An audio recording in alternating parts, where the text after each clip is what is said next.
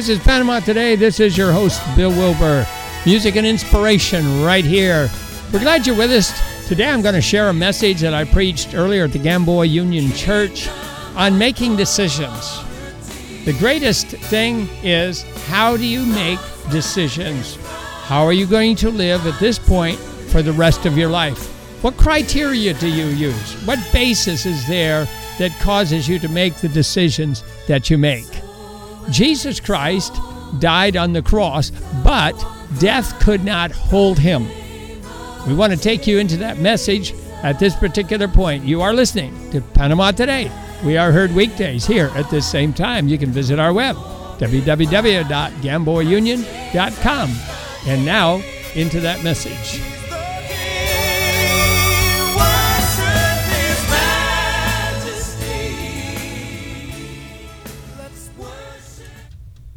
Where did death come from? It didn't come from God. When Adam and Eve were created, death wasn't in the picture. They sinned, they rebelled, they forfeited rulership and dominion over this world, they committed spiritual treason. And with that came an alienation from the presence and knowledge of God, but with it then became the decay of man, the curse of man.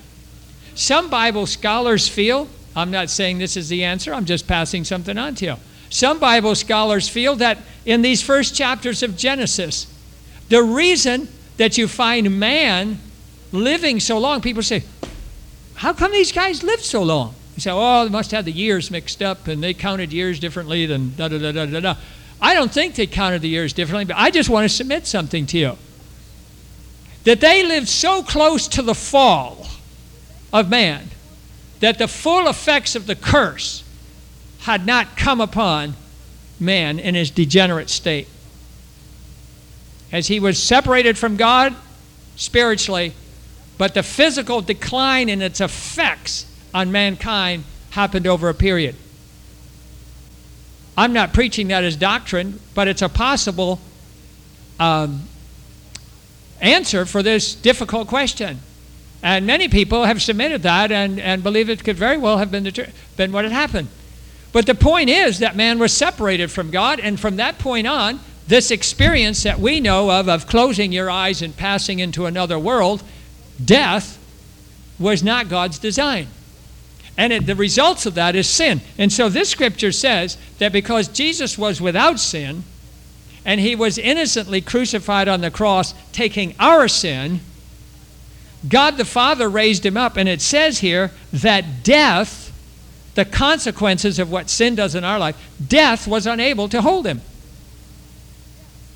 So you see, this should be the motivating factor for us making decisions in our life. You say, whoa, resurrection 2,000 years ago? That should affect the way I treat my wife, my kids, you know, my husband, my job, my boss, decision making?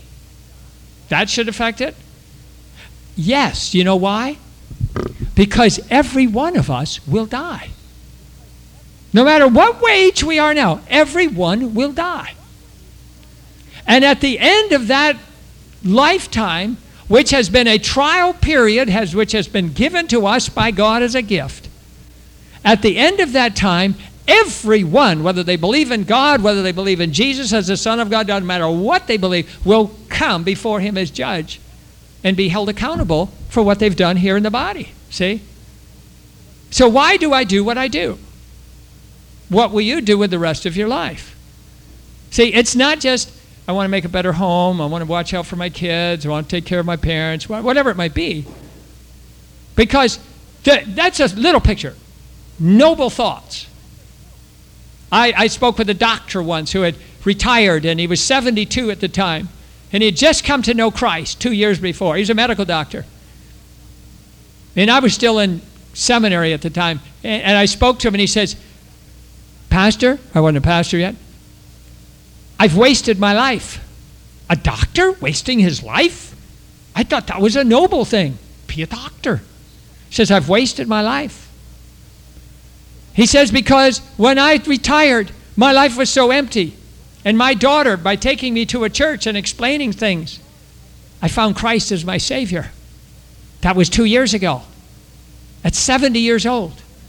And so I've only been living for Christ for two years.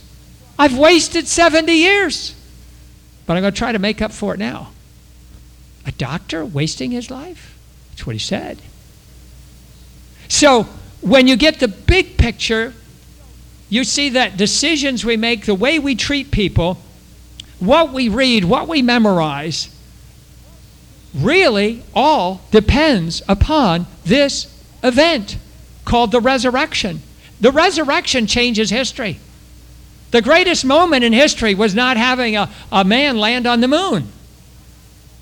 That's where President Nixon had it wrong when he said worldwide, the greatest event in all of history. He missed it. Neil Armstrong landing on the moon had it right. In the beginning, God created heaven and earth. Went out worldwide television, quoting from Genesis 1 1. But the President of the United States didn't get the picture. He didn't have that big picture. That, the resurrection is the most important event. Everything rises or falls with what happened at Calvary. Because three days later, that person innocently came to life, raised from the dead. Now, a few days ago, I spoke with a Muslim girl. First time I've ever talked with a full on Muslim. Excuse me, I didn't mean Muslim, Hindu. First time I've ever done that. Somebody who was totally Hindu and would talk to me and tell me what she believed and what she didn't believe. She's 21 years old. She lives here in Panama, born in India, raised in Liberia and Africa, knows English, a couple other languages too. But she just come from a Hindu wedding in the Caribbean. We got talking. Hopeless. So, what do your parents do? Oh, well, we have this little shrine in the house, and everybody has their. I said, Do you have a temple you go to? No, we have this little shrine, and we all do it. I said, How about mom and dad? He says, Mom, yes. Dad, once in a while. How about you kids? Her brother's 27, she's 21.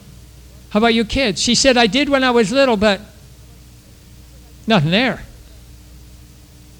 And she started to talk to me before this about some problems she had in her life and some things. And then I just said to her, Do you know you should never do this, you should do this, and don't do and so and so. And her mouth started to open right up. And when we were finished, she says, You've just answered all the questions I had.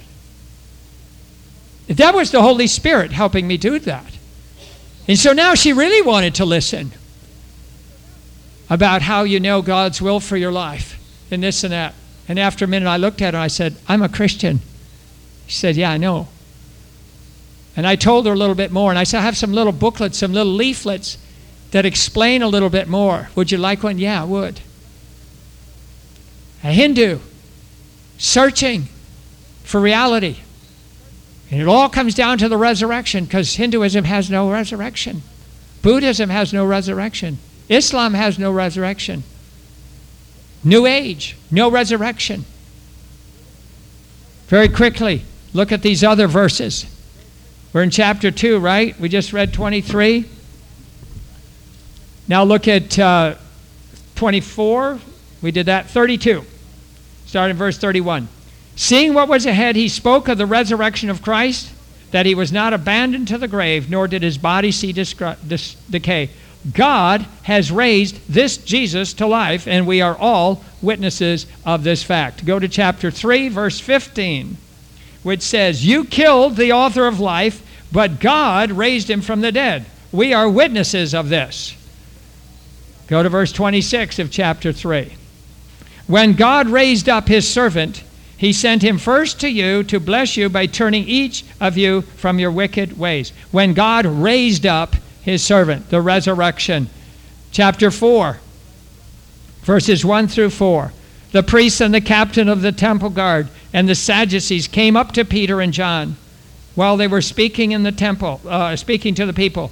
They were greatly disturbed because the apostles were teaching the people and proclaiming in Jesus what?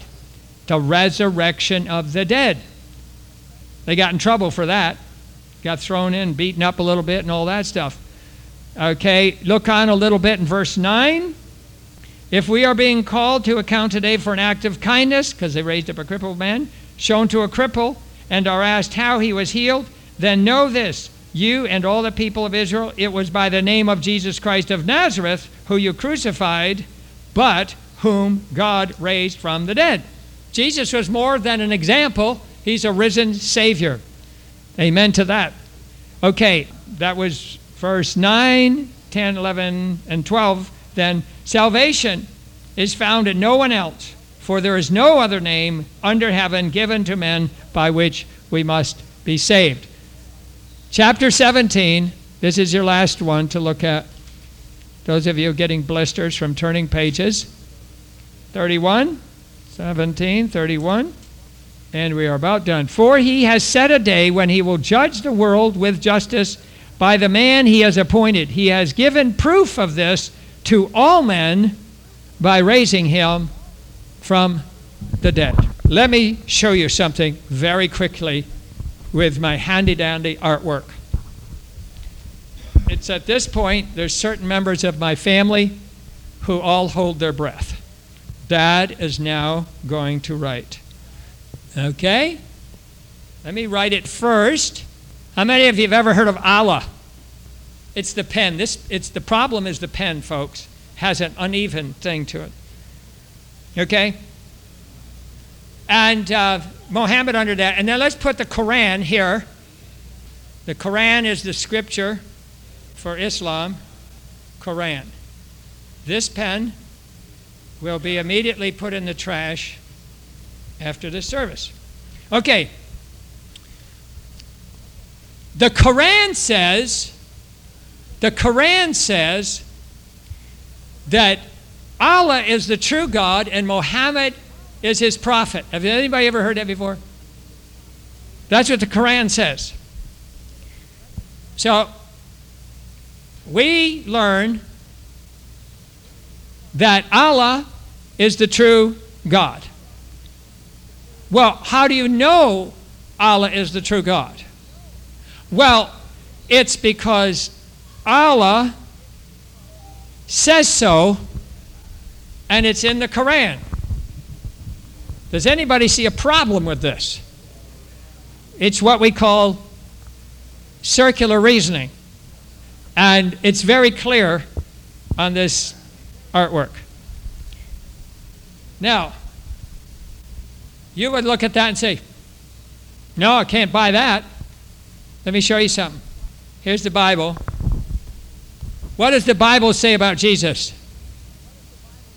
Jesus is the Son of God, right? Right? Says a lot of other things, but that's the main teaching.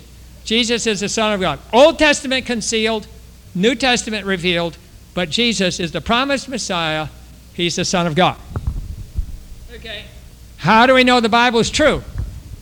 Because Jesus says so. He says, Heaven and earth will pass away, but my word will never pass away. Jesus quoted extensively from the Old Testament. That's all that was then. But he had no problem with all the Old Testament accounts. Jesus said, not one jot or tittle, those are the little marks in the Hebrew alphabet that change what a letter could mean. It's like us saying, not one dot over an I or the crossing of a T will change. Because if you take a line like this that is an L and you cross it, it changes the letter and it can change the whole meaning of a word, right? Right?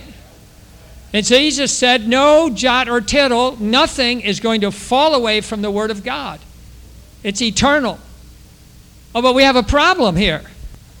Jesus, the Son of God, is saying this about the Bible. Do you see any difference from between that and this? Say no. It's the same reasoning, same circular reasoning. So, why should you believe the Bible over the Quran? Well, some people look at it and say, well, the Quran has no systematic way that you read it, or it's just, it's hit or miss. If you've ever taken a look at this, it's just thoughts here and there. There's no sequential uh, revelation and life and history as you have in the scripture. Well, that's one reason.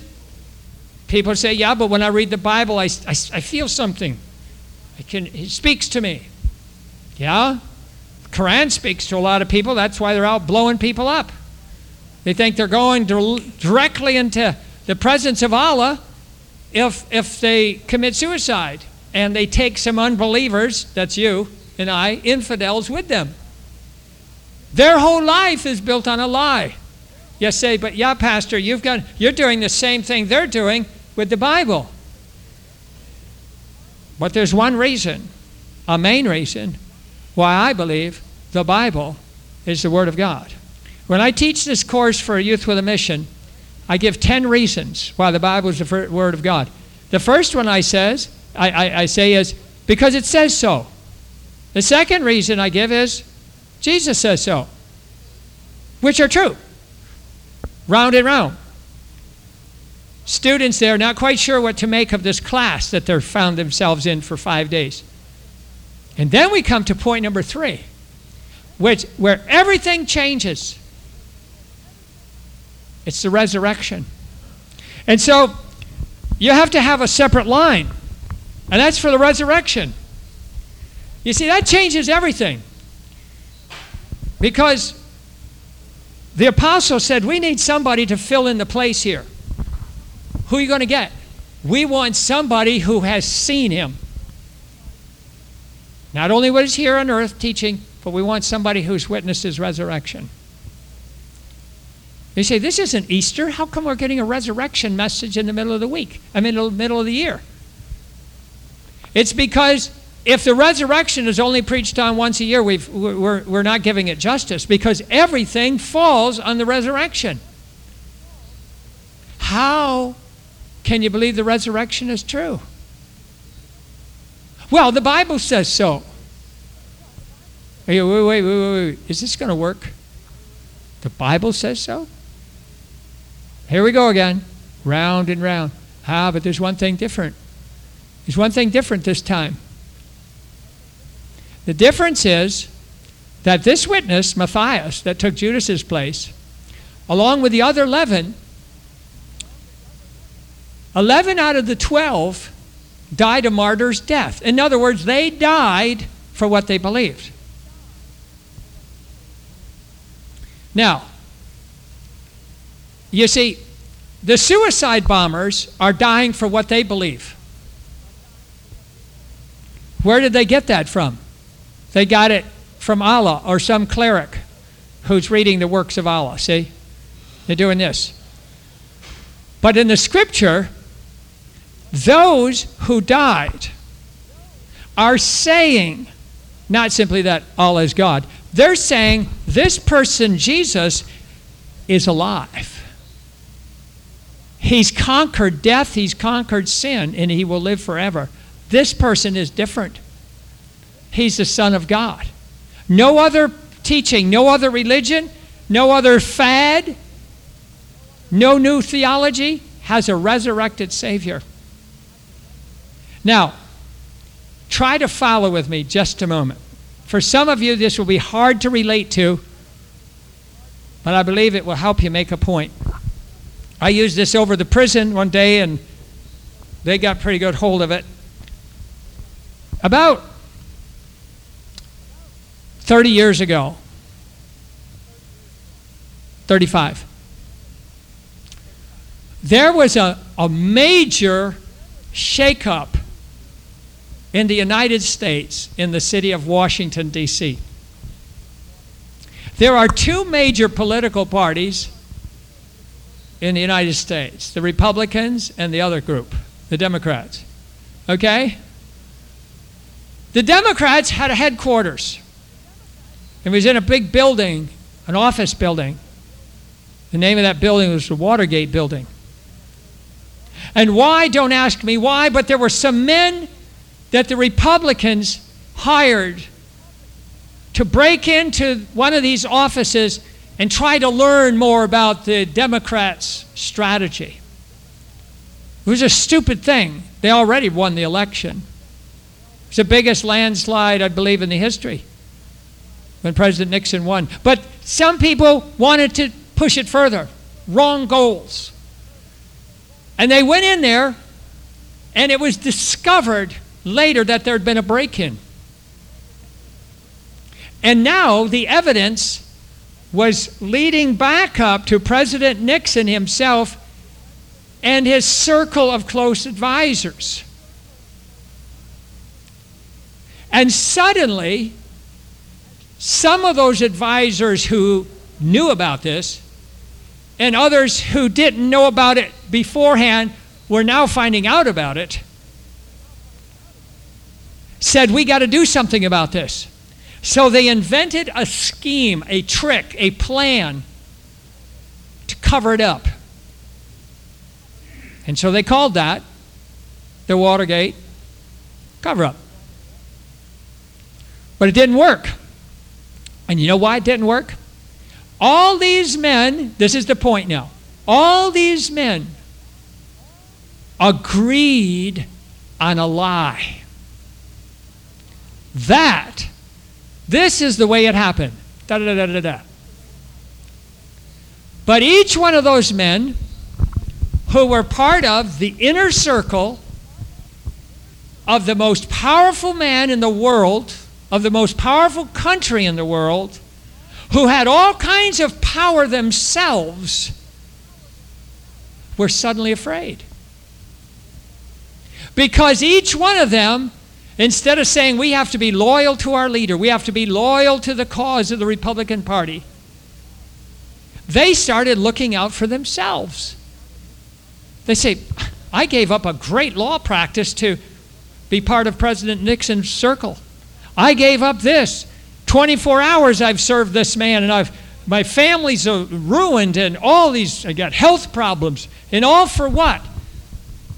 And so, although they agreed on this lie, some of them, behind the scenes, Chuck Colson was one of them, and he's the one that told this story. One of all of them, but one of them behind the scenes said he started to ask a lawyer, "What do I do? What should I do?" He started to make plans to distance himself from the president, to distance himself from these other people. He started anytime he'd get a a, a, a closed phone call from somebody, he'd tape it. He'd have his tape machine going on the wire because he didn't want to be guilty. He didn't want to say something and have it come back to him. He wanted to record what other people were saying about him and what plans they had. And it turned out all of them were doing the same thing, even the president. Now, what's happening here? All these men with great power and with great wealth of the mightiest nation in the United States, in, in the world, suddenly become afraid. And each one starts to look out for number one. Look out for self. When they started to look out for self, you know what happened? Get this now. The cover up story began to have holes in it. In other words, if you ask this person, you got one story. You ask this person, you got a little another another little story. And everybody began to watch out for themselves. I talked with a person last week who is part of the Homeland Security in the United States. And he travels to different countries and he travels here, checking on terrorists and this and that. He's been doing this for a number of years and I asked him what he thought the security level was here in Panama, the alert level, and we talked about all this.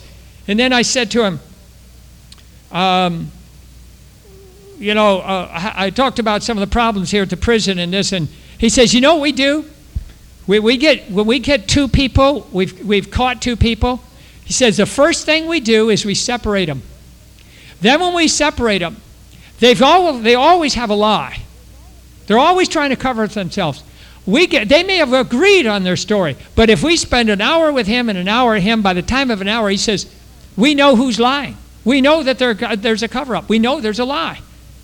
Because when you get details and details, you will find that there is a lie. You'll find that the stories don't match.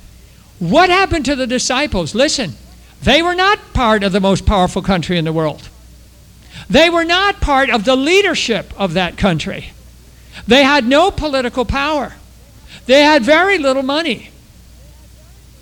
And yet these men would not change their story. These men, is it, if it was a lie, it's one thing to die for something you think is true. It's another thing to die for something when you know it's not true. Some fool might do that. But one after another would die for a lie. There is other literature besides the Bible which tells about the resurrection of Christ. Maybe you didn't know that. But 1 John chapter 1 verse 1 says, "That which we have seen and heard, we have touched, we proclaim to you." We are not telling a second-hand story. And I want to tell you there were enough people still alive when the scriptures were written enough people alive when these disciples stood and boldly said that Jesus Christ is alive. There were enough people who could say, These people are crazy. And they went to kill them or whatever, and, and they didn't back down. They went to their death singing hymns and praises. And I have a book which tells down through the years and right up to recently about the people who have given their lives without flinching, without standing back and saying, Jesus Christ is truly the Son of God. Have you chosen Christ as your Savior? I want to tell you, it's the most important decision you'll ever make. If you have said, Yes, I believe Jesus is the Christ, the Son of God, He makes a difference for my eternity, you've made the best decision in all your life. If you haven't missed that, how are you making your choices? How do you decide what you're going to decide? What will you do with the rest of your life? Why will you do with it what you think you're going to do? The resurrection makes all the difference because one day we will be held accountable. The fact that Jesus Christ is alive, He has sent His Holy Spirit so that when we make decisions, He helps us make those decisions. He gives us that peace inside. He shows us what to do and why to do it. And even to the point of death, going into His presence.